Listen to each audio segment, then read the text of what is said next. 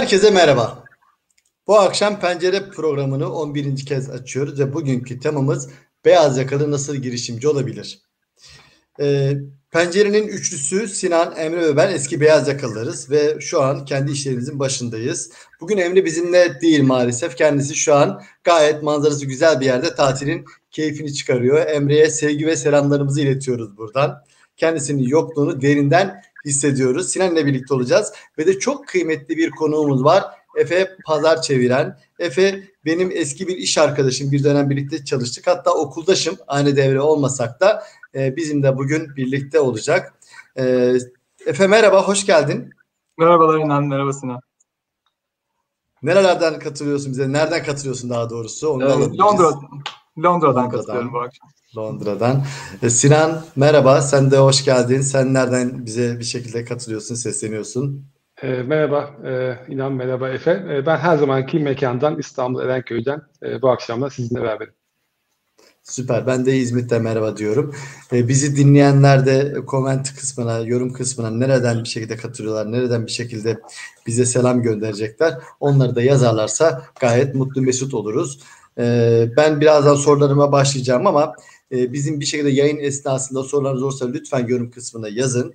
Yayın sırasında veya yayının sonunda bu yazdığınız soruları da cevaplamaya çalışacağız. Ben Sinan ve Efe. Ve e, Efe ile başlayalım. Önce Efe e, seni tanıyabilir miyiz? Vaylap'ı tanıyabilir miyiz? Ve bu başarıyla giden bu girişiminin hikayesini senden dinleyebilir miyiz? Çok teşekkür ederim. Öncelikle beni layık görüp programınıza davet ettiğiniz için teveccüh ettiniz. Ee, kendimden bahsedeceğim dediğin gibi. Ee, Atatürk Fen Liseliyim. Ee, ardından Bilkent Endüstri Mühendisliği'nde okudum. Ee, sonrasında kariyerime Ford Otosan'da başladım. Orası benim için tabii bir ikinci bir ev gibi oldu. İş hayatına başladım, gözümü açtığım yer oldu. Orada öğrendiklerimi iş hayatında halen kullanıyorum. Yani benim için inanılmaz faydalı bir yer oldu. Ee, bir buçuk sene Gölcük'te çalıştıktan sonra beni Almanya'ya gönderdiler. Ee, Ford Avrupa'da e, üç buçuk sene çalıştım. Ee, daha sonra Harvard Business School'da MBA yaptım 2007-2009 arasında. 2009'dan ee, itibaren de İngiltere'de yaşıyorum. Burada danışmanlık sektöründe çalıştım KPMG'de, ilaç sektöründe çalıştım GlaxoSmithKline'da. E, tabii bu süreç hep kariyerim boyunca çok şanslıydım ben. Hep e, çok başarılı insanlarla çalıştım. Çok güzel şeyler öğrendim onlardan. E, bu sayede e, ufkumu genişletmeye çalıştım olabildiğince.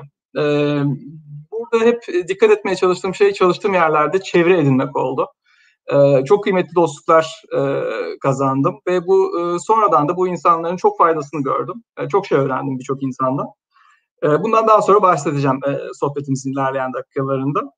E, kariyerimde de en keyif aldığım projeler her zaman e, sıfırdan bir projenin kurulması, sadece bir fikir, bunun hayata geçirilmesi veya iyileştirilme yapılması gereken konular oldu. Bunlar en çok keyif aldığım, uzmanlaştığım konular oldu. E, biraz e, kariyerimle ilgili özet olarak söylemek istediklerim bunlar. E, biraz Bayrat'tan bahsedeceğim e, söylediğin gibi, bahsettiğin, ifade ettiğin gibi senin de.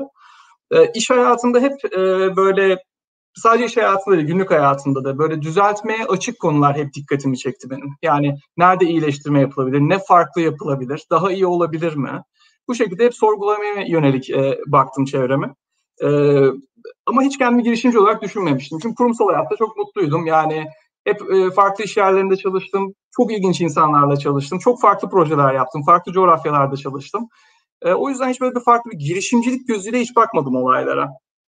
Ama hep böyle bu neden bu böyle yapılmıyor? Neden farklı bir şekilde bakamayız konulara diye hep sorguladım bir yandan da e, karşılaştığım süreçleri, işler, işleri. E, bir gün birçoğumuzun yaptığı gibi ben de e, internette bana uygun ne işler var acaba diye bakınıyordum. Bir, bir kariyer sayfasına girdim. Tam kendime çok uygun bir iş ilanı gördüm. Yani benim CV'mi sanki oraya aktarmışlar gibi. O kadar yakındı benim e, tecrübeme ve beklentilerime. E, ama fark ettim ki 1463 kişi başvurmuş bu pozisyona. Ya bunların arasından benim CV'min fark edilmesi, mülakata çağrılmam, sürece dahil olmam yani sıfıra yakın bir ihtimal olduğunu gördüm. Ve burada ben bu genel olarak işe alım sürecini sorgulamaya başladım. Yani neden bu daha farklı yapılamıyor? Yani bu kadar insanın e, bir şekilde uygun filtre edilememesi, uygun seçilememesi, herkese eşit şans verilememesi ben çok büyük bir problem olduğunu fark ettim o anda. Ee, tabii bunu nasıl farklı yapılabilir diye düşünürken e, yani her adaya eşit şans verilememesinden ben hareket ettim ve Bu nasıl yapılabilir? Yani nasıl herkese mülakat yapılabilir? Bir şekilde teknoloji kullanılabilir mi? Yapay zeka kullanımı gibi de sorgularken e, neden insanlar bunu yapmıyor sorusu neden ben buna bir çözüm bulmuyorum o dönüştü. Yani benim kafamdaki girişimcilik e, lambası orada yandı açıkçası. Kısa bir web taraması yaptım. Bununla ilgili bir çözüm olmadığını fark ettim doğru düzgün. Hep böyle genel çözümler, anahtar kelimelerle aramalar, sadece video analizleri gibi basit çözümler olduğunu gördüm. Benim kafama aklıma gelen düşünce de şuydu. İnsanlar mülakat edilse, cevaplar yazıya dönüşse ve hakikaten insanların cevapları üzerinde bir analiz yapılsa. içeriye yönelik tamamen. Yani nasıl göründükleri, nasıl konuştukları, cinsiyetleri, milliyetleri tamamen bir kenara konulsa sadece insanların cevapları analiz edilse diye düşündüm. Böyle bir çözüm olmadığını gördüm piyasada. Arda Çelebi'yi aradım. Benim 20 e, senelik arkadaşım Bilkent'ten. Çok kıymetli bir dostum. E, o da Boğaz içinde Bilkent e, bilgisayar mühendisliğini bitirdi. Kendi girişim girişimcilik çalışmaları oldu. Boğaz içinde master'ını ve doktorasını bu konu üzerinde yaptı. O zaman daha doktorası devam ediyordu. Yapay zeka üzerinde. Böyle bir şey yapılabilir mi Arda diye sordum. Onun da çok ilgisini çekti ve telefonda el sıkıştık Arda ile. Gel sen de ortak olalım böyle bir işe girişelim diye konuştuk. E, e, tabii bunun ardından ciddi bir araştırma hevesi başladı bizim için. Yaklaşık 6 ay kadar piyasayı araştırdık. Acaba piyasada benzer çözümler, e, yakın çözümler neler? Rakipler kimler bu alanda çalışan? İnsanlar bununla ilgilenir mi? İşveren ve e, aday. Yani buna biz talep bulur muyuz? E, bu sektörde çalışan insanlardan bilgi aldık. Çok ciddi bir araştırma yaptık 6 ay kadar. E, ikimizin de iyice aklına yattı bu 6 aylık süre sonunda ve ben e, GlaxoSmithKline'dan ayrılmaya karar verdim. E, yerime de bunu vaktinde bildirdim ve 3 aylık ihbar sürenden sonra ayrılıp Mart 2019'da resmi olarak bu şirketi kurduk Arda ile biz ve e, onun üzerinde çalışmaya başladık. E, şu ana kadar e, gayet güzel gidiyor progresimiz. Birçok pilot yaptık. Üniversitelerle ayrı pilot yaptık. iş yerleriyle ayrı pilot yaptık. E, artık piyasadayız ve e, ilk müşterimizle çalışıyoruz. İyi gidiyor. Süper, süper. Alıyorum haberlerinizi. Yolunuz açık olsun diyelim. Ee, Efe gerçekten ilginç bir hikaye. Yani insanın başına gelenlerden ziyade o başına gelenlere verdiği tepkilerden bir şekilde hayatı şekillenir sözü vardır ya. Tam da onun için böyle somut bir örnek olmuş. Ee, her birimizin bir dönem yaşadığı bu tarihsiz bir dönem çok fazla adayın olması, o adaylar içinde sıyrılamama, tüm niteliklere haiz olmamıza rağmen e, bir şekilde senin de başına gelmiş ama e, sen oradan bir e, girişimcilik fikrini e, bir şekilde alevleyip hatta hayata geçirmişsin. Yolunu da açık olsun diyorum e, sana ve sevgili Arda'ya. Peki burada e, bir sonraki sorumu da yine e, sana yöneltmek istiyorum bu aşamada. Kendi işini kurmak isteyen beyaz yakalı çalışanlar için e, tavsiyen ne olur? O beyaz yakalılar e, kendi işinin başına geçmek isteyen Hı-hı. beyaz yakalar nasıl bir yol izleyebilir? Hı hı hı. Tabii tabii. E, bence üç tane konuya dikkat etmeleri gerekiyor. Yani bu benim naçizane kendi tecrübem. Çok daha iyi, çok daha tecrübeli e, büyüklerimiz vardır. Onlar daha iyisindirler tabii ama benim gördüğüm kadar en azından kendi tecrübem etrafında fikir konusu önemli. E, yani çok bir araştırma yapmaları lazım. Bir fikir. iki e, benim tavsiyem çok sağlam bir ortak bulmaları. En az bir tane ortak bulmaları ve sağlam hedefler koymaları kendine. Üç başlıkta bakıyorum ben bunu. Bence en önemli konular bunlar. Ee, mesela fikirden bahsettiğimizde e, mesela e, kafanıza bir fikir gelmiş olabilir. Ama bunu nasıl uygulayacaksınız? Bununla insanlar ilgilenir mi? Talep olur mu? Bu sizin gerçekleştirebileceğiniz bir şey mi? Ee, yani bunun üzerine çok iyi e, araştırma yapmanız gerekiyor. Piyasayı çok iyi anlamanız gerekiyor. E, yani tamamen böyle bir cerrahın hastaya baktığı gibi objektif bir şekilde bakmanız gerekiyor. Duygusal yaklaşmamanız gerekiyor. Tabii o duygusallık sizi bir şekilde e, motive eden güç oluyor ama bunu analiz ederken tamamen objektif, objektif yaklaşmanız gerekiyor. Tarafsız bir olarak bakmanız gerekiyor. Çevrenizde de öyle insanlar bulundurmanız gerekiyor ki sizin bu fikrinizi zorlasınlar. Yani zayıf noktaları neler? Nerelerde patlak verebilir? Nerelerde eksiği var? Yani tabii çevrenizdeki insanlardan e, destek almak, motivasyon almak çok önemli. Sizi e, ayakta tutuyor bunlar. Ama bundan daha önemlisi hata varsa, bir zayıf bir taraf varsa bunu müşteriden önce sizin arkadaşlarınızın, çevrenizdeki kişilerin söylemesi gerekiyor. Çevreniz bu gibi insanlarla çevrelemek gerekiyor herhalde. E, bu açıdan insanların e, görüşlerine açık olmanız gerekiyor. E, diğer konu ortak konusu.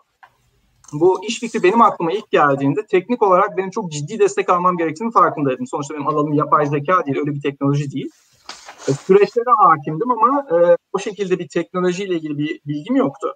Tabii Arda olmasaydı, çok net söylüyorum bunu, Arda olmasaydı Wireup'ta olmazdı. Bu kadar net. Çünkü teknoloji kısmında Arda'ya güveniyorum. Birçok konuya hakim, muhteşem bilgisi ve zekası var. Çok güveniyorum. E, o yüzden e, o şekilde onunla hareket edebilmek çok önemli. E, Birçok başarılı startup da ortaklarla kuruluyor dikkat edersiniz. Tek kişinin kurup götürdüğü startup çok nadir, çok çok nadir. Günümüzde hızlı hareket etmek için mutlaka bir ortak gerekiyor. Tabii burada ortak konusu da şöyle de önemli bir, bir, bir test aslında. Siz bir kişiyi ikna edip dahil edemiyorsanız ya fikir zayıf ya sizin ikna yeteneğiniz zayıf. Yani bunların ikisi de startup konusunda, girişimcilik konusunda sizin önünüze çok büyük engel olur. Bu da bir testtir bence. E, bu ortaklıkta çok tamamlayıcı özellikleri olması gerekiyor sizle iyi çalışabilmesi için. Yani birbirinizin ayağına basmayacaksınız. Makul derecede çatışma olacak. Bu yaratıcı, destekleyici bir çatışma olacak. Geliştirici bir çatışma olacak aranızda. E, birlikte iyi çalışmanız gerekiyor. Eksiklerinizi tamamlamanız gerekiyor. E, bunlar çok çok önemli konular bence. Hedef konusu inanılmaz bence önemli. Kafanızda çok sağlam bir hedef koymanız gerekiyor. Diyeceksiniz ki ben şu kadar süre zarfında bu işi tutturacağım ve oradan yürüyeceğim. Ama oraya ulaşmadığım noktada fişi çekeceğim. Bu kadar basit. Yani kendi emeğiniz de gitse bu konuda çok gaddar bakabilmeniz gerekiyor. Yani bu konuda da duygusal davranmayın. Yani bir hedef koyun, ama buna biraz gerçekçi de olması lazım. Yani herkes der ki işte 6 ayda bir senede süper olacağım. E, işte unicorn olacağım. Böyle bir dünya yok. Onun için gerçekçi bir fikir, bir time, bir e, zaman planı yapın. Bunun üzerine birazcık daha marş koyun. Biraz daha garantisi olsun. Yani aksaklıklar göremeyeceğiniz aksaklıklara karşı e, kendinize dürüst davranın. Yürümüyorsa durmayı bileceksiniz. Yani bu konuda disiplinli olmanız gerekiyor. Çünkü başka insanlar size gelip diyemeyebilir sizi üzmemek, kırmamak için işten ayrılıp bu işi kurarken nasıl kararlı davranıyorsanız fişi çekmeniz gerekirse de çekeceğim diye girmeniz gerekiyor. Çünkü 10 sene sonra ailenize ve kendinize açıklamanız gerekiyor yaptığınız kararları. Bunun için ben de burada bazıları çok esnek olma taraftarı olabilir ama ben bu konuda çok katı olmanız gerektiğini düşünüyorum. Yani çok e, kararlılık ve inat arasındaki farkı da anlamak lazım. Ee, bu şekilde dediğim gibi fikrin çok sağlam olması lazım, sorgulanması lazım. Sizin ve güvendiğiniz kişiler tarafından çok sağlam bir ortak bulmanız lazım. İyi çalışacağınız, devamlılığı olacak, güvenebileceğiniz, saygı duyduğunuz bir ortak olması lazım. Ve hedeflerinizin çok net olması lazım. Yani pa- mesela para konusu şu kadar zamanda bu kadar kazanacağım gerçekçi değil. Bundan bahsettim ama böyle önemli e, adımlar yani işte şurada bir müşterim olacak. Bundan sonra 2000 buna ulaşacak. Şu marketlere ulaşacağım gibi gibi o tip operasyon hedeflerin çok büyük faydası var bence. Yani sizin konsantrasyonunuzun olduğunu e, garantiler. Bu açıdan önemli bence. Süper, süper. Çok çok çok güzel diyorlar Efe. Yani çok e, böyle deneyimden filtrelenmiş diyorlar. Burada fikir noktası gerçekten çok kritik herhalde. İlk senin bahsettiğin. Her girişimci aslında kendi fikrine aşık olur diye bir söz var. Evet. Kimin hatırlamıyorum.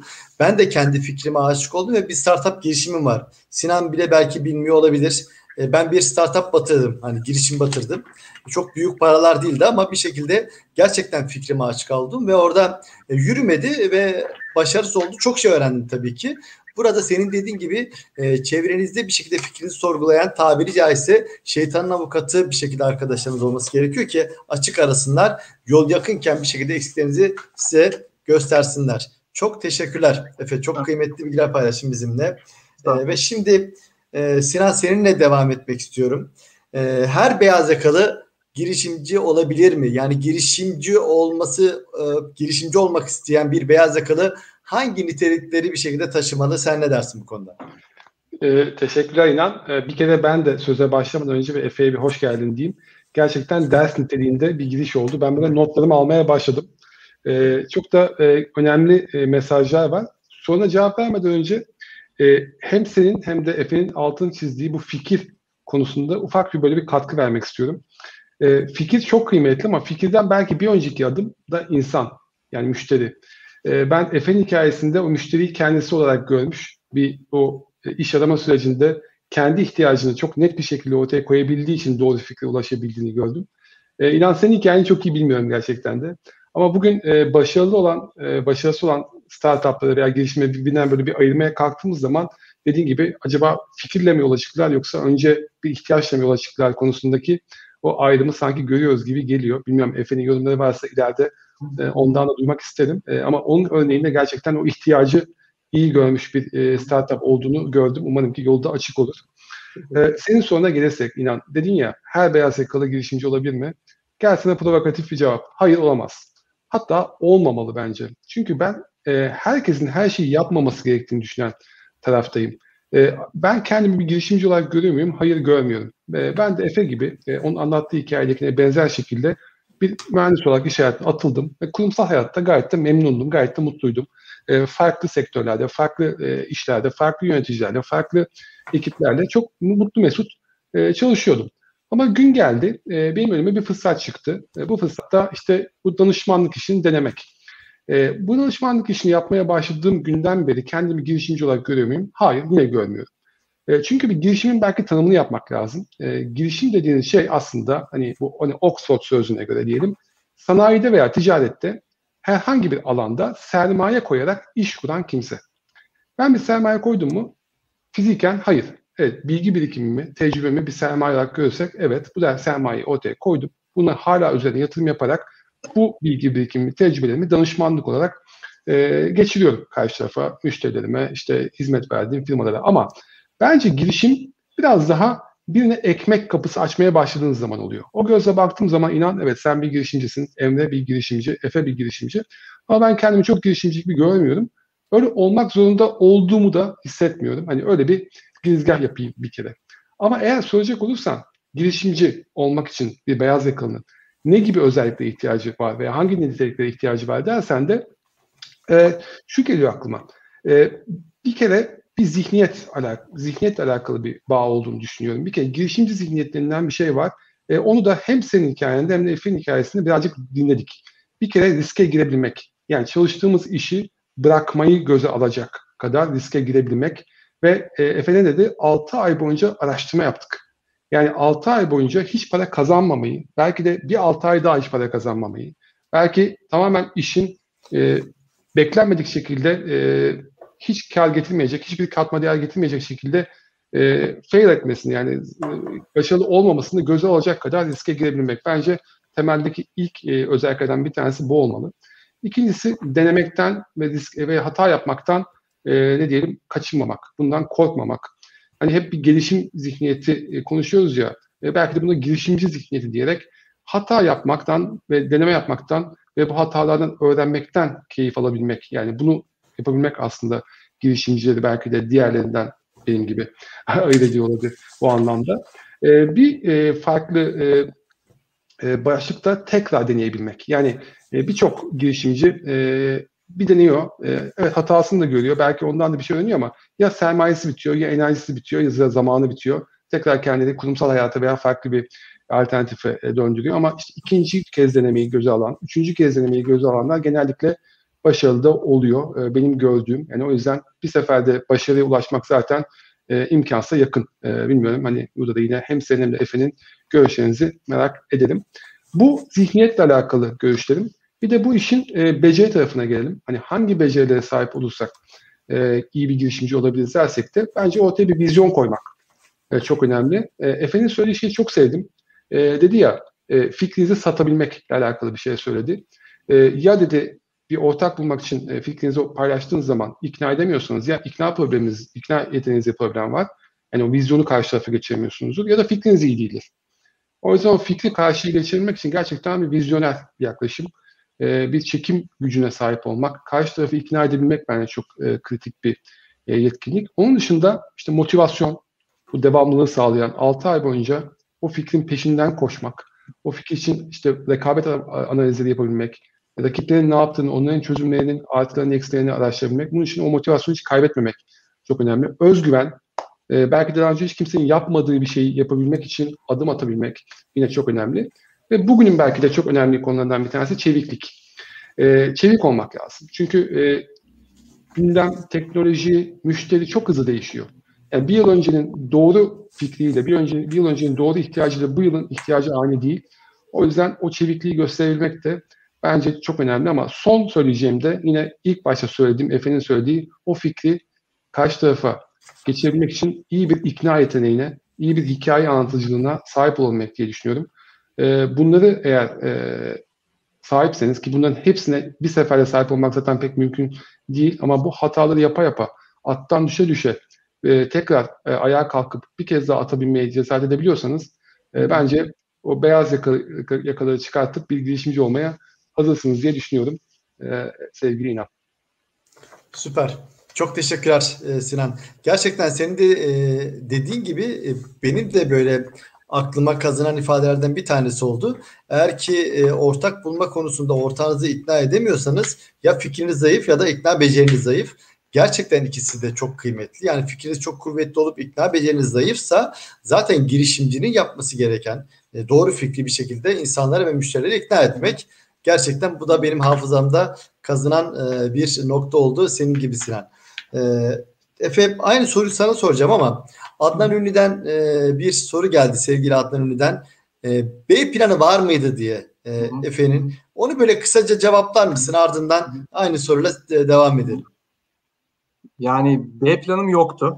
B planım hala yok. Yani B planına harcayacak vaktim de yok, sabrım da yok, enerjim de yok. Benim onların o kaynakların hepsini plana har ya A plan değil plan. Bu kadar. Yani ben o B planının endişesiyle yaşamak da istemem. Yani ben bütün enerjimi, her şeyimi plana veriyorum. Bu kadar. Yani e, başka insanlar mesela farklı bir yaklaşıyor olabilir. Onların kafasındaki huzur konusu, huzur tanımı daha farklı olabilir. Ama yani benim için konu bu olur mu olmaz mı değil. Bu olacak ama nasıl yapacağım? O adımlarla ben ona enerji harcamayı tercih ediyorum. Yani benim için daha iyi işe yarıyor. Ama kişiden kişiye değişebilir ama ben B planı olmaması gerektiği düşünüyorum. Eğer böyle bir şeye giriyorsanız yani işinizden ayrılıyorsanız, ailenizin gelirini, kendi gelirinizi, kariyerinizi riske atıyorsanız B planında bu olsa gibi bir zihniyet olmaması lazım bence. Süper. Yani gemileri yakıp çıktığınız zaman böyle evet. tüm odağını ve enerjiyi oraya verebilirsin. Evet. Öyle anlıyorum evet. senden. Kesinlikle. Süper. Kesinlikle. Kesinlikle. Peki bu soruya cevabın ne olur? Kendi işini evet. kurmak isteyen e, beyaz yakalar hangi evet. özellikler, hangi niteliklere sahip olmalı evet. sence? E, öncelikle o Sinan'ın söylediği herkes herkes girişimci olamaz konusuna yüzde yüz katılıyorum. Yani e, bir kere yani yapı meselesi var. Yani bazı e, gereken becerileri insan zamanla kazanabiliyor veya kendine eğitebiliyor, çevre eğitebiliyor. Ama bazı şeyler insanın kendi yapısıyla çok çelişmemesi gerekiyor. Yani sizin için çok önemli olan kariyer için bile olsa çok fazla kendi kalıbınızı kırıp zorlayarak bir şeye girmenin bence bir anlamı yok. Yani olduğunuz gibi güçlü taraflarınızı değerlendirecek şekilde bir kariyer e, devam ettirmekte bence fayda var. E, bu bir, yani bir yapı konusu var. Bir de girişimci olabilirsiniz belki ama yani yetenek ve eğilim olarak diyelim. Ama doğru sebeplerden girişimci olmak da lazım. Yani bir gün iş yerinde gittiğinizde zor bir müşteriyle, zor bir yöneticiyle, zor bir ekip arkadaşıyla çatıştığınızda ya da gelirinizden memnun olmadığınızda o gün kötü bir gün olduğunda veya o dönem kötü bir dönem olduğunda ben girişimci olacağım bu çok yanlış bir şey bence. Sebep bu olmamalı. Yani sizin başka bir tutkunuz olmalı. O fikirle ilgili sizin çok ciddi bir tutkunuz olması gerekiyor. Yani doğru sebeplerden olmanız gerekiyor. Bence bunun için de harekete geçmek için önce insan kendine şunu sormalı. Ben ne tip faaliyetlerden hoşlanıyorum? Beni kariyerimde ne mutlu eder? Bundan hareket edin. Eğer bunun tanımı girişimcilikse girişimci olun. Eğer bunun tanımı tamamen başka bir şeyse ona eğilin veya kendi içinizse onda kalın. Yani konu siz neyden hoşlanıyorsunuz? Bence bundan harekete geçilmesi gerekiyor.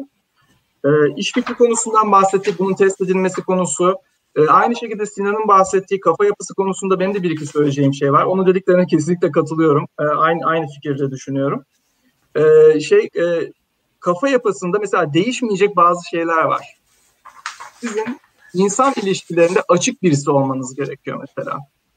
Sosyal bir insanız, insan olmanız gerekiyor. Kendinize bir yere kadar bunu e, zorlayıp o kalıba girebilirsiniz ama insanları telefon açmaktan, tanı, tanımadığınız insanlara telefon açmak zor geliyorsa, bir toplantıya gittiğinizde insanların yanına gidip sohbete girmek size zor geliyorsa, yeni bağlantılar kurmak, yine o zaman girişimcilik konusu çok fazla sizin için olmayabilir. Çünkü sadece o işi kurup bırakmayacaksınız. İlk başta yine satış konusu sizde olacak. İnsanları yine ikna etmeniz gerekiyor. Yani bu e, e, sosyallik konusu, network konusu, bağlantı kurma, geliştirme konusu çok önemli. Onları tekrar değerlendirmeniz gerekiyor.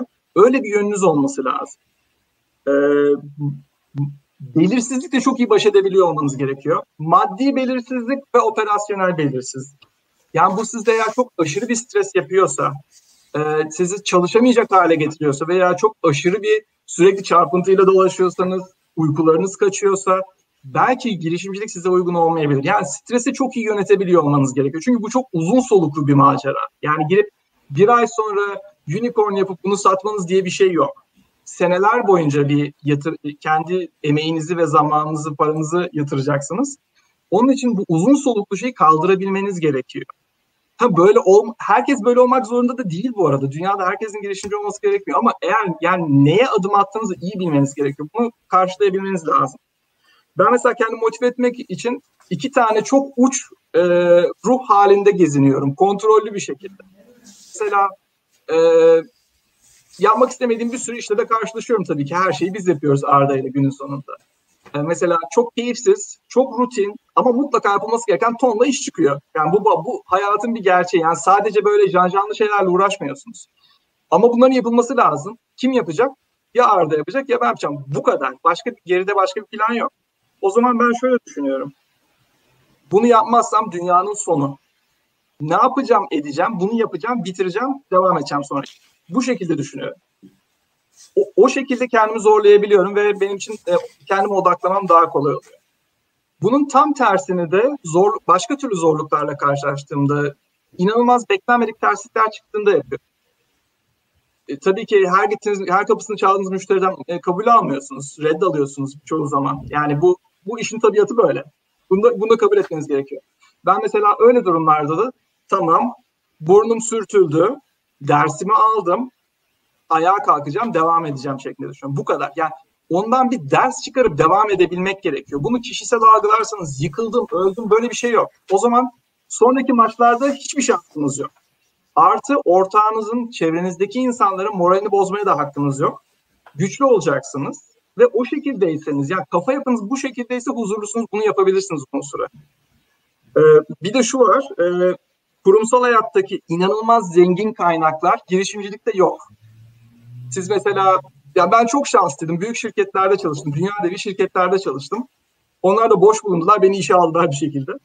Ee, yani onların parasal kaynakları, destekleri, altyapıları girişimcilikte olmuyor. Yani sırasında diyeceksiniz ki ben aylarca salondaki yemek masasında çalışacağım. Veya diyeceksiniz ki ucuz telefon tarifesine geçeceğim. Normal şartlarda öğle tatilinde arkadaşlarınızla gittiğiniz yemeğe gitmeyeceksiniz. Sırasında bunlardan tasarruf etmeyi bilebileceksiniz. İdarenizi bileceksiniz. O da ayrı bir kafa yapısı. Yani bunlar bunlarla da baş etmek gerekiyor. Ama kafanızda güzel bir hedef varsa insana koymuyor. Bunu çok net söyleyebilirim. Yani sizin için hedef daha önemliyse hiç sorun değil. E, sor, yapılıyor yani. E, bir de son bir şey daha söyleyeceğim. Çok fazla şey atmak istemiyorum. Hazırlık konusu. Planınızı iyi yapın. Maddi planınızı çok iyi yapın. Çünkü siz o çalışmadığınız süre zarfında ya bir yatırım almanız gerekiyor ya önceden birikiminizi kullanmanız gerekiyor. Onun hesabını çok iyi yapın. Bunun için zaman planlaması da kötümser bir plan. Yani deyin ki işte atıyorum 6 ayda yapacağım diyorsanız hayır bir sene için hazırlık yapın. Ortada kalmayın sonra. Teşekkürler bunlar. Süper. Çok çok teşekkürler Efe. Bu satış noktası e, çok kritik gerçekten senin bahsettiğin. Sonuç itibariyle girişimci olduğunuz zaman bir iş modeliniz var. Bir teknik tarafta bir gelir modeli vesaire var. Diğer taraftan da kesinlikle satışçı e, gömleğini giyip o fikri e, müşteriye ulaştırmanız gerekiyor. Evet. Burada evet. da günün birinde girişimci olmak isteyen kişilere ben satış biriminde bir rotasyonla veya bir şekilde ortak bir çalışmada bulunmasını tavsiye ediyorum. Yani bir müşteriye dokunmak gerekiyor. Ben bunun e, bir şekilde operasyon tarafında çok uzun yıllar çalıştım. Tedarik zinciri, proje yönetimi, planlama gibi. Ama satış tarafında bir şekilde müşteri hizmetleri biriminde çalışarak orada deneyimledim ve girişimcilik hayatımda çok faydası oldu. Çok önemli bir noktaydı. Çok teşekkürler Efe. Peki. İnan e, izin verirsen çok kısa bir katkıda bulunabilir Tabii ki lütfen. E, Efe'nin demin anlattığı o iki farklı ruh hali, iki uç nokta ruh hali çok gerçekten e, değerliydi bence. Bir onun altını çizmek istedim. E, bir kendine nasıl yaklaştığını, bir de müşterilerle olan ilişkisini nasıl yönettiğini bence orada çok güzel açıkladı. E, geçtiğimiz hafta sonu biliyorsunuz Efes Pilsen e, veya Anadolu Efes diyelim e, Euro, Euro, kazandı. E, o hafta sonu ben çok güzel bir söz duydum. O sözü söyleyen de CSK Moskova'nın koçu e, yarı finalde Anadolu Efes'e yenildikten sonra basın toplantısında söyledi. Dedi ki hayatta düşmeyi seçmezsiniz ama eğer düşecekseniz de hep ileriye doğru düşün. E, çok hoşuma gitti bu söz. Hatta bunu da yazdım LinkedIn'de. E, çünkü e, bu demin Efe'nin anlattığı hikayeyle alakalı bence çok düşmek mümkün girişimcilerin e, kariyer yolculuğunda veya iş yolculuğunda ama her düşüşten bir adım ileride ayağa kalkmak önemli ki e, o geçmişte yaptığınız hatayı tekrarlamayın ve yeni hatalar yaparak yolunuza devam edin. E, onu böyle bir hatırlatmak istedim. O söz gerçekten çok hoşuma gitmişti. Evet, evet. O yüzden böyle kısa bir araya girdim. Teşekkür ederim. Süper, süper. Çok sağ ol Sinan. Peki, e, bir sonraki sorumuz Efe yine seninle devam edelim dilersen. Evet. E, kendi işinin sahibi olmanın artıları ve eksileri var. Nedir? Yani girişimci olduğunuz zaman, kendi işinizin başında oturduğunuz zaman ne gibi dezavantajları ve avantajları var? Onları senden dinleyebilir miyiz? Tabii ki. Tabii ki. E şimdi önce avantajlardan bahsedelim. Ee, eğer gerçekten hayalinizdeki işi kurduysanız, o senaryodan bahsediyorum. Ee, kendi gündemini belirleyebilmek inanılmaz güzel bir özgürlük bence. Bugün hangi konu üzerine çalışacağım? Şu sebepten. E, yapılması gerekenler olabilir. Başka bir şekilde araya giren detay işler olabilir, ilgilenmek istemediğiniz. Onlar yapılıyor bir şekilde ama gündeminizi kendiniz belirliyorsunuz. Bu bence çok güzel bir şey. Üzerine çalışmak istediğiniz konuyu kendiniz seçiyorsunuz. Bu bence müthiş bir özgürlük. Bu birinci avantajı. İkincisi, hele bir de böyle inovatif bir şeyle uğraşıyorsanız bu yaptığınız şeyin dünyayı az da olsa değiştirmesi, olumlu yönde ilerletmesi bu bence çok güzel bir motivasyon. Yani bu acayip keyifli bir şey bence. Ee, bunu da şeyde görüyorum mesela insanlara bir şekilde bir demo demonstrasyon yapıyoruz ürünle ilgili bir şey. Gözleri açıldığında veya bunu makine mi yapıyor diye sorduklarında bu inanılmaz bir tatmin sağlıyor. Veya ne bileyim adaylara bir mülakat yapıyoruz. Çok güzel feedbackler alıyoruz. İnanılmaz güzel skorlar geliyor mesela değerlendirme. Onlardan da feedback alıyoruz tabii ki. Ya orada onu görmek, o memnuniyeti görmek bambaşka bir şey. Bir de üçüncü avantajı benim için e, sabah saat kurmadan heyecanla bugün bunu yapacağım, bu, aa, bu vardı falan diye kalkmak ama stresten bahsetmiyorum. Yani eyvah bugün bunu bitirmem lazım konusu değil. O, o değil. Bu tamamen farklı bir şey. Bugün böyle bir şey yapacağım çok güzel olacak diye kalkmak o ayrı bir şey. Yani eğer bu tutkuyu yaşayabiliyorsanız evet hayalinizdeki e, girişime yap, e, adım attınız demek. Dezavantajlar da tabii ki bunların da birazcık şeyleri ekstrem e, oldukları noktalarda dezavantaj oluşabiliyor. Onu da kontrol edebilmeniz lazım. Maraton koşucusu gibi uzun bir e, serüvene hem kafa hem fizik olarak hazır olmanız lazım. 7 gün 24 saat iş düşünmeye hazır olun. Yani mesela şöyle bir şey yok. Siz hafta sonu dinleniyorsunuz, bir maç izliyorsunuz, arkadaşlarınızla görüşüyorsunuz önemli bir mesaj geldi veya bir problem çıktı müşteri tarafında, kullanıcı tarafında, teknoloji tarafında buna cevap vereceksiniz. Yani şöyle bir dünya yok. Ha, bugün bugün cumartesi, ben cumartesi çalışmıyorum, pazartesi yazarım. Böyle bir şey yok. Bunu yapabilirsiniz. Kimse sizi zorlamaz ama o işi kaybedersiniz ondan sonra, o müşteriyi mesela. Yani çünkü bu fark bu oluyor sizin ne kadar o işe kendinizi adadığınızı insanlar hissediyor bu tip detaylardan. Yani mesela böyle bir dezavantaj var. Size göre değilse bunu da düşünün. Gelir belirsizliği. Ee, yani şimdi mesela siz maaşlı bir işte çalışırken mesela hani özellikle beyaz yakalı konusundan bahsettiğimiz için yani normal her ay maaşınız yatar değil mi? Çok ters bir durum yoksa. İş yerinde işler çok ters gitmiyorsa veya tuhaf bir durum yoksa maaşınız yatar bellidir yani. Gelen giden bellidir. Girişimcilikte böyle bir konu yok. Yani siz belli bir şekilde kontratları arka arkaya dizip uzun vadeli bir şeyler, işler kapamadıysanız veya hatta o olduğunda bile kimi kontrat sıfır şeyle iptal edilebiliyor ihbar süresiyle.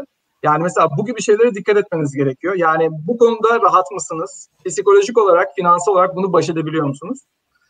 Bir de şöyle bir şey var insanlarda e, e, çok sık rastlanan bir konu. Kendi işinin patronu olunca bazı insanlar kral veya kraliçe olacağım zannediyor. Böyle de bir şey yok maalesef. Siz kendinizin kralı ve kraliçesi olabilirsiniz. Ama hala sorumlu olduğunuz ekibiniz olacak. O insanlara iyi bakmanız gerekiyor. Bunları mutlu etmezseniz onlar orada kalmaz. Müşterilerinizi iyi memnun etmeniz gerekiyor, tatmin etmeniz gerekiyor, beklentilerini karşılamanız gerekiyor. Bunun yatırımcısı var, ortaklarınız var. Yani aslında o açıdan kral ve kraliçe eğer spektrumun bir ucuysa zannettiğiniz yöne değil tam terse gidiyorsunuz. Yani onu da bir şekilde anlamakta fayda var. Eğer bu da e, işinize gelmeyecek bir şeyse bunu da bilmeniz lazım bence. E, ama eğer burada diyorsanız ben bu insanlara bu kadar değer yarattım ve bundan memnunum ve harcadığım emekten tamamen razıyım buna. O zaman ayrı bir konu. Bu dezavantaj kayboluyor o zaman. Yani bence bunlar avantajlar ve dezavantajlar. Süper. Çok teşekkürler Efe. Yani sen anlatırken gerçekten biz yaşıyoruz yani onu o e, bir girişimcinin içinde yanması gereken o tutkuyu kıvılcımı bir şekilde yaşatıyorsun bize gerçekten. E, bunu da bir paylaşmak isterim. Sinan sen ne dersin bu konuda? Kendi işinin başında oturduğun zaman ne gibi dezavantajlar veya avantajlar seni bekliyor? Yani şimdi tabii ki Efe'nin söylediklerine katılmamak mümkün değil. Yani ondan üzerine söyleyecek bir şeyim yok. Onları tekrarlamak da çok istemiyorum. Çünkü gerçekten çok güzel anlattı. Ben kendi bakış açımı şöyle paylaşayım. Ee, dediğim gibi ilk soruna cevapladık, cevaplarken de şunu söyledim. Ben kendimi bir girişimci olarak görmüyorum. Evet şu anda kendi başına çalışan bir kişiyim. Ee, kendi markam, e, kendi ismim şu anda. Fakat e, ben özellikle e, bir kuruma bağlı çalışırken o aidiyet hissinden çok e, ne diyeyim e, güç alan bir kişiydim. Yani genellikle kariyerimin özellikle son e, dörtte üçlük kısmı hep pazarlama alanında geçtiği için pazarlama, strateji, iş geliştirme bir markaya sahip olmak, bir markayı büyütmek, bir markayı geliştirmek projeleri benim için hep e, motive edici e, işler oldu. O yüzden e, bence hani bugün benim açımdan şanslı hissettiğim şey şu. Kendi markam, evet şu anda kendi markamı bir şekilde danışmanlık kimliğiyle kullanıyorum ama bir yandan da bu pencere logosunu şöyle bir göstermek istiyorum. Yani benim örneğim bu olsun. Çünkü bence bu çok kıymetli. E, bugün benim kendime en girişimci hissettiğim anlar şu anda size, seninle Emre'yle yayın yaptığımız değerli konuklarımızı ağırladığımız anlar. Çünkü burada yine bir ekip olarak bir markanın etrafında toparlanıp o markayı bir şekilde altını doldurarak e, bizi takip edenlere katma değer yaratacak şekilde e, kullanıyoruz. E, ve bence e, günün sonunda diler istersek kurumsal bir firmada e, beraberce çalışalım bir ekiple, dilersek bireysel olarak çalışalım. Günün sonunda bu bireysel markamıza ya da kurumsal markamıza yatırım yapıyoruz. O anlamda benim açımdan e, baktığınız zaman e, ben şu anda o eksiğimi kapatabiliyorum sayenizde. Çünkü benim açımdan avantajları zaten Efe'nin söylediği gibi işte kendi zaman planı yapabilmek, kendi önceliklerini belirleyebilmek, e, kendi gün içerisindeki işte özel işlerini de uygun zamanda ailene de zaman ayıracak şekilde planlayabilmek hepsi çok değerli.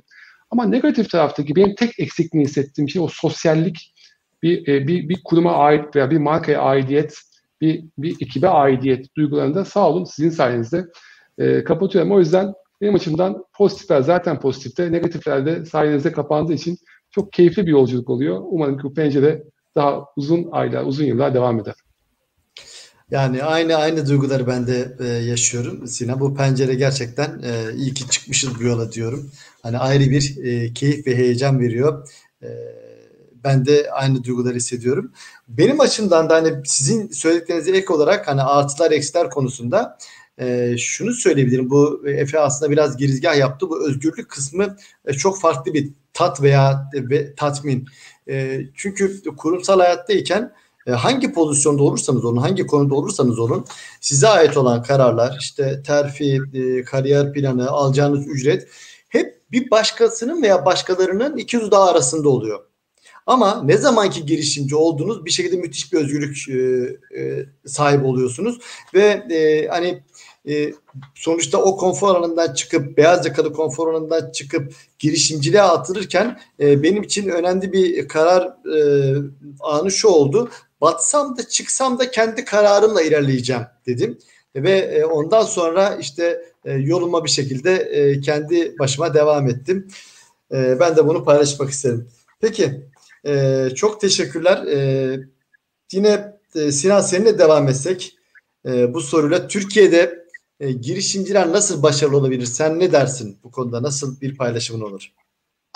Valla bu sorunun bence cevabını Efe versin. Çünkü ben dediğim gibi e, burada onun e, görüşü daha önemli ama ben kendi bakış açımla e, girişimciliğin aslında bir bug'ını anlatayım sana. E, girişimcilik dediğimiz şey evet çoğunlukla işte Efe gibi vizyoner, e, bir ihtiyaç görmüş, e, kendi işinden bile, kendi kurumsal kariyerinden bile vazgeçip o riski alıp e, o yola çıkarılmış kişiler sayesinde oluyor ama bunun bir de alternatif yolu var. Türkiye'de bence e, daha yeterince kıymeti görünmeyen, hatta dünyada bile çok fazla kıymeti görünmeyen bu kurum içi girişimcilik e, olayı. E, bence kurum içi girişimcilik tarafı biraz bizi bu girişimcilik dünyasına yaklaştıracak. Çünkü efendimin söylediği gibi e, birçok kurumumuz var ki birçoğunda da hepimiz e, tecrübe etme şansı bulduk. Bu kurumlar e, gün sonunda çok fazla kaynağa sahip. Bu kaynak hem maddi kaynak hem iş gücü e, e, kaynağı hem enerji kaynağı hem zaman kaynağı. Fakat bu kurumlar birazcık ana iş kollarına odaklanmış vaziyette gidiyorlar. Bu ana iş kollarını ne kadar zenginleştirebilirlerse, yeni kar merkezi yaratabilirlerse, bu yumurtaların aynı sepete konmayacağı, bu gibi içerisinden geçtiğimiz pandemi gibi dönemlerde, büyük krizlerde hasar görmeden yola çıkacak şekilde, yola devam edecek şekilde kendilerini hazırlarlarsa bence o kadar kıymetli. O yüzden ben Türkiye'de özellikle e, girişimcilerin e, bir, bu kurum içi girişimcilik yolundan bir kere yola çıkmalarının e, değerli ve kıymetli olduğunu düşünüyorum. Ben kendi kariyerimde bunu test etme şansı buldum. Hem e, Eczacıbaşı toplumunda çalışırken hem Sanayici toplumunda çalışırken e, çok değerli iki tane kurum içi girişimcilik projesinde liderlik yapma şansım oldu. Bir tanesinde yepyeni bir iş konuna girdik Serpak markasıyla. Bir tanesinde Yunsa'nın normalde sadece kumaş satan bir firmayı e, takım elbisede üretip satan bir e, kar merkezi oluşturma projesinde görev aldım. E, bunların da çok çok kıymetli olduğunu düşünüyorum ve biraz daha görecek kolay olduğunu düşünüyorum Efe'nin geçtiği yola bakacak olursak. Çünkü ana iş kolundan çok fazla destek alabiliyorsunuz. Burada edindiğiniz tecrübeler belki de sizi e, daha sonra kendi kanatlarınızda uçmaya da hazırlarsa en azından e, o attan bir kurum içerisinde düşmüş olarak daha tecrübeli, daha dayanıklı ve daha bilgili yola çıkabilirsiniz diye düşünüyorum. Bu anlamda hani benim katkım e, bu kurum içi girişimciliğin Türkiye'de öncelikli olarak biraz daha e, ne diyelim yaygınlaşması, biraz daha e, e, daha fazla firma tarafından sahiplenmesinin öneminin altını çizmek olsun. Bunu çok iyi yapan firmalarımız da var. E, ama daha da sayıların artması e, ve daha da e, göz önünde olmalıdır benim dileğim. Ama dilersen e, Türkiye'de girişimcilik nasıl olur sorusunu Efe'ye soralım çünkü o benden çok daha tecrübeli. Evet Efe sen ne dersin? Evet, bu konuda? Yani biliyorsunuz Türkiye'de son zamanlarda iki tane unicorn çıktı. Yani ve unicorn olmasa da çok başarılı bir sürü startup var, bir sürü girişim var. Ben e, bu benim dışarıdan bakınca Türkiye'yi gördüğüm manzara. Kendi tecrübemden harekete geçecek olursam Türkiye ile ilgili. Mesela biz e, farklı ülkelerde girişimlerde bulunduk. Yani farklı müşterilere ulaştık, farklı yatırımcılar, farklı insanlarla temas halinde olduk. Yani Amerika'da, İngiltere'de, Avrupa'da, Türkiye'de. Yani Türkiye'deki bu, de, bu, bu şekilde yeni teknolojileri denemeyle ilgili iştah, heyecan hiçbirinde yok bence. Yani herhalde böyle yeni şeyler denemeye daha açıklar. Yani bizim insanımızda çok farklı bir girişimcilik tabiatı var diyeyim. Yani benim gözlemlediğim. Ya o açıdan çok müsait bence yeni şeyler denemeye. Ee, tabii orada biraz daha deneyimli insanların insanlarımıza yol, yol, yol göstermesi lazım. Biraz proseslerle ilgili tecrübelerini aktarmaları lazım. O yüzden ya orada biraz o yönde biraz vakum veya boşluk var diyeyim ama yani bence genel olarak Türkiye'nin bu konuya çok büyük avantajı olduğunu düşünüyorum. Çünkü kafa yapısı çok güzel. Şöyle bir şey var. E, ben genelde Türkiye'de girişimcilikle ilgili konuşan insanlarla etkileşime girdiğimde şunu görüyorum. Bir kere fikir de önemli ama yani sizin o konuda tecrübeniz de olması lazım. Yani çevrenizdeki insanların tecrübesi olan bir şeyden hareket etmeniz gerekiyor. Mesela şu var. Birçok insan arkadaş ortamında diyor ki e, ben bir kafe açacağım. Ege'nin bir sahil köyünde yaşayacağım. 30 ee, yaşında emekli olup deniz kıyısında yaşayacağım. Şimdi kafe açmak çok zor bir iş. Tecrübeniz yoksa çok kolay batabileceğiniz, incecik marjlarla çalıştığınız acayip zor bir iş. Yani siz onu öyle görüp e, o romantizme kapılmayın. Tecrübeniz yoksa, bilmiyorsanız yüzde yüz elli batarsınız. Bunu söyleyeyim. Yani bildiğiniz bir şeyden yola çıkmanız çok önemli. Yani Bence ona odaklanmanız gerekiyor. Bildiğiniz şeyler size nasıl bir yol açar, nasıl bir avantaj sağlar piyasada. Diğer konu çok araştırıp çok öğrenmek gerekiyor. Ee, çok okumanız gerekiyor. Yani piyasada bir sürü girişimcilikle ilgili kitaplar var, bloglar var. Bunlardan bence faydalanın. İnanılmaz şeyler öğrenebilirsiniz. Üniversitede öğreneceğiniz kadar çok şey öğrenebilirsiniz çok kısa bir sürede. Bir de diğer girişimcilerle konuşmak çok faydalı oluyor. Ben acayip şeyler öğrendim. Ee, çok deneyimli insanlarla konuşma şansım oldu. Çok şey öğrettiler bana. Soru sormaktan, e, varsayımlarınızı test ettirmekten çekinmeyin. E, bence bunlar büyük avantaj sağlar. E, ama ben çok ümitliyim. Türkiye'de çok daha iyi girişimler çıkacak ve yani dünyada söz sahibi ülkelerden biri olacağız ve o yönde de gidiyoruz zaten. Süper. Ee, İnan çok kısa bir katkıda bulunabilir miyim? Tam da Efe'nin dediği noktadan. Lütfen. Ee, gerçekten de katılıyorum. Ee, çok farklı bir dünyaya gidiyoruz Türkiye içinde. Ee, son dönemde çok şanslıyım ki e, üniversitelerin özellikle son e, sınıf öğrencilerinin böyle staj programlarına katkı veriyorum. E, belli başlı kurumların desteği, desteğiyle. Onlarla tanışıyorum. Onlarla eğitimler veriyorum. E, ve şunu duyuyorum. Bugünün gençleri e, üniversiteyi bitirmeyi işte aşamasına gelmiş gençlerin şu anki hedefi kurumsal bir firmada çalışmak yok.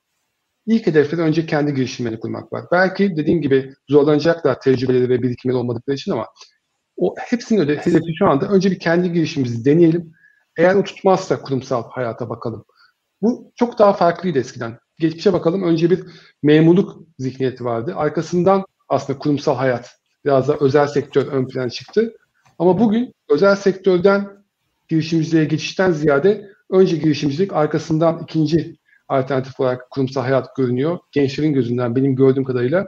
O yüzden hem kurumsal hayat hem de kurumsal şirketlerin derinden sarsılacağı günler var önümüzde. O yüzden evet. ben de büyük bir merakla, büyük bir heyecanla bugünleri bekliyorum.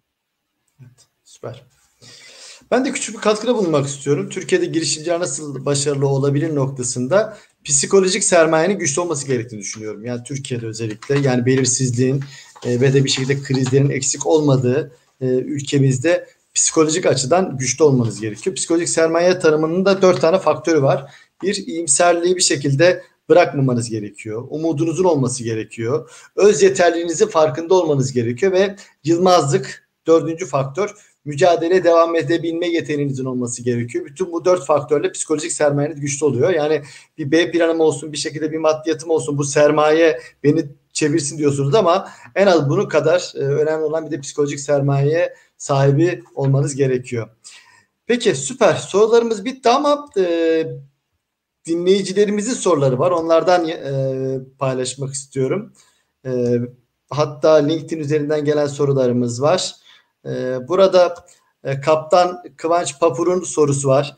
Bizi hiç eksik bırakmıyor, hiç yalnız bırakmıyor sağ olsun. Kendi işimizi kurmak için doğru zaman olduğunu nasıl anlayabiliriz diye sormuştu. Bunu müsaadenizle ben cevaplamak istiyorum. E, bu noktada aslında uzun yıllar öncesinde 2013'ten beri kendi işimi kurma fikri vardı ve 2019'un başında yola çıktım. Bir 6 senelik bir yumuşak geçiş yaptım aslında. E, ve benimki biraz Efe'ninkinden farklı oldu e, benim geçişim. E, ve 2013'ten bu yana e, yumuşak geçiş yaptım. Eğitimci olarak hem çalışıyordum hem de hafta sonları gidip kurumlara eğitim vermeye başladım.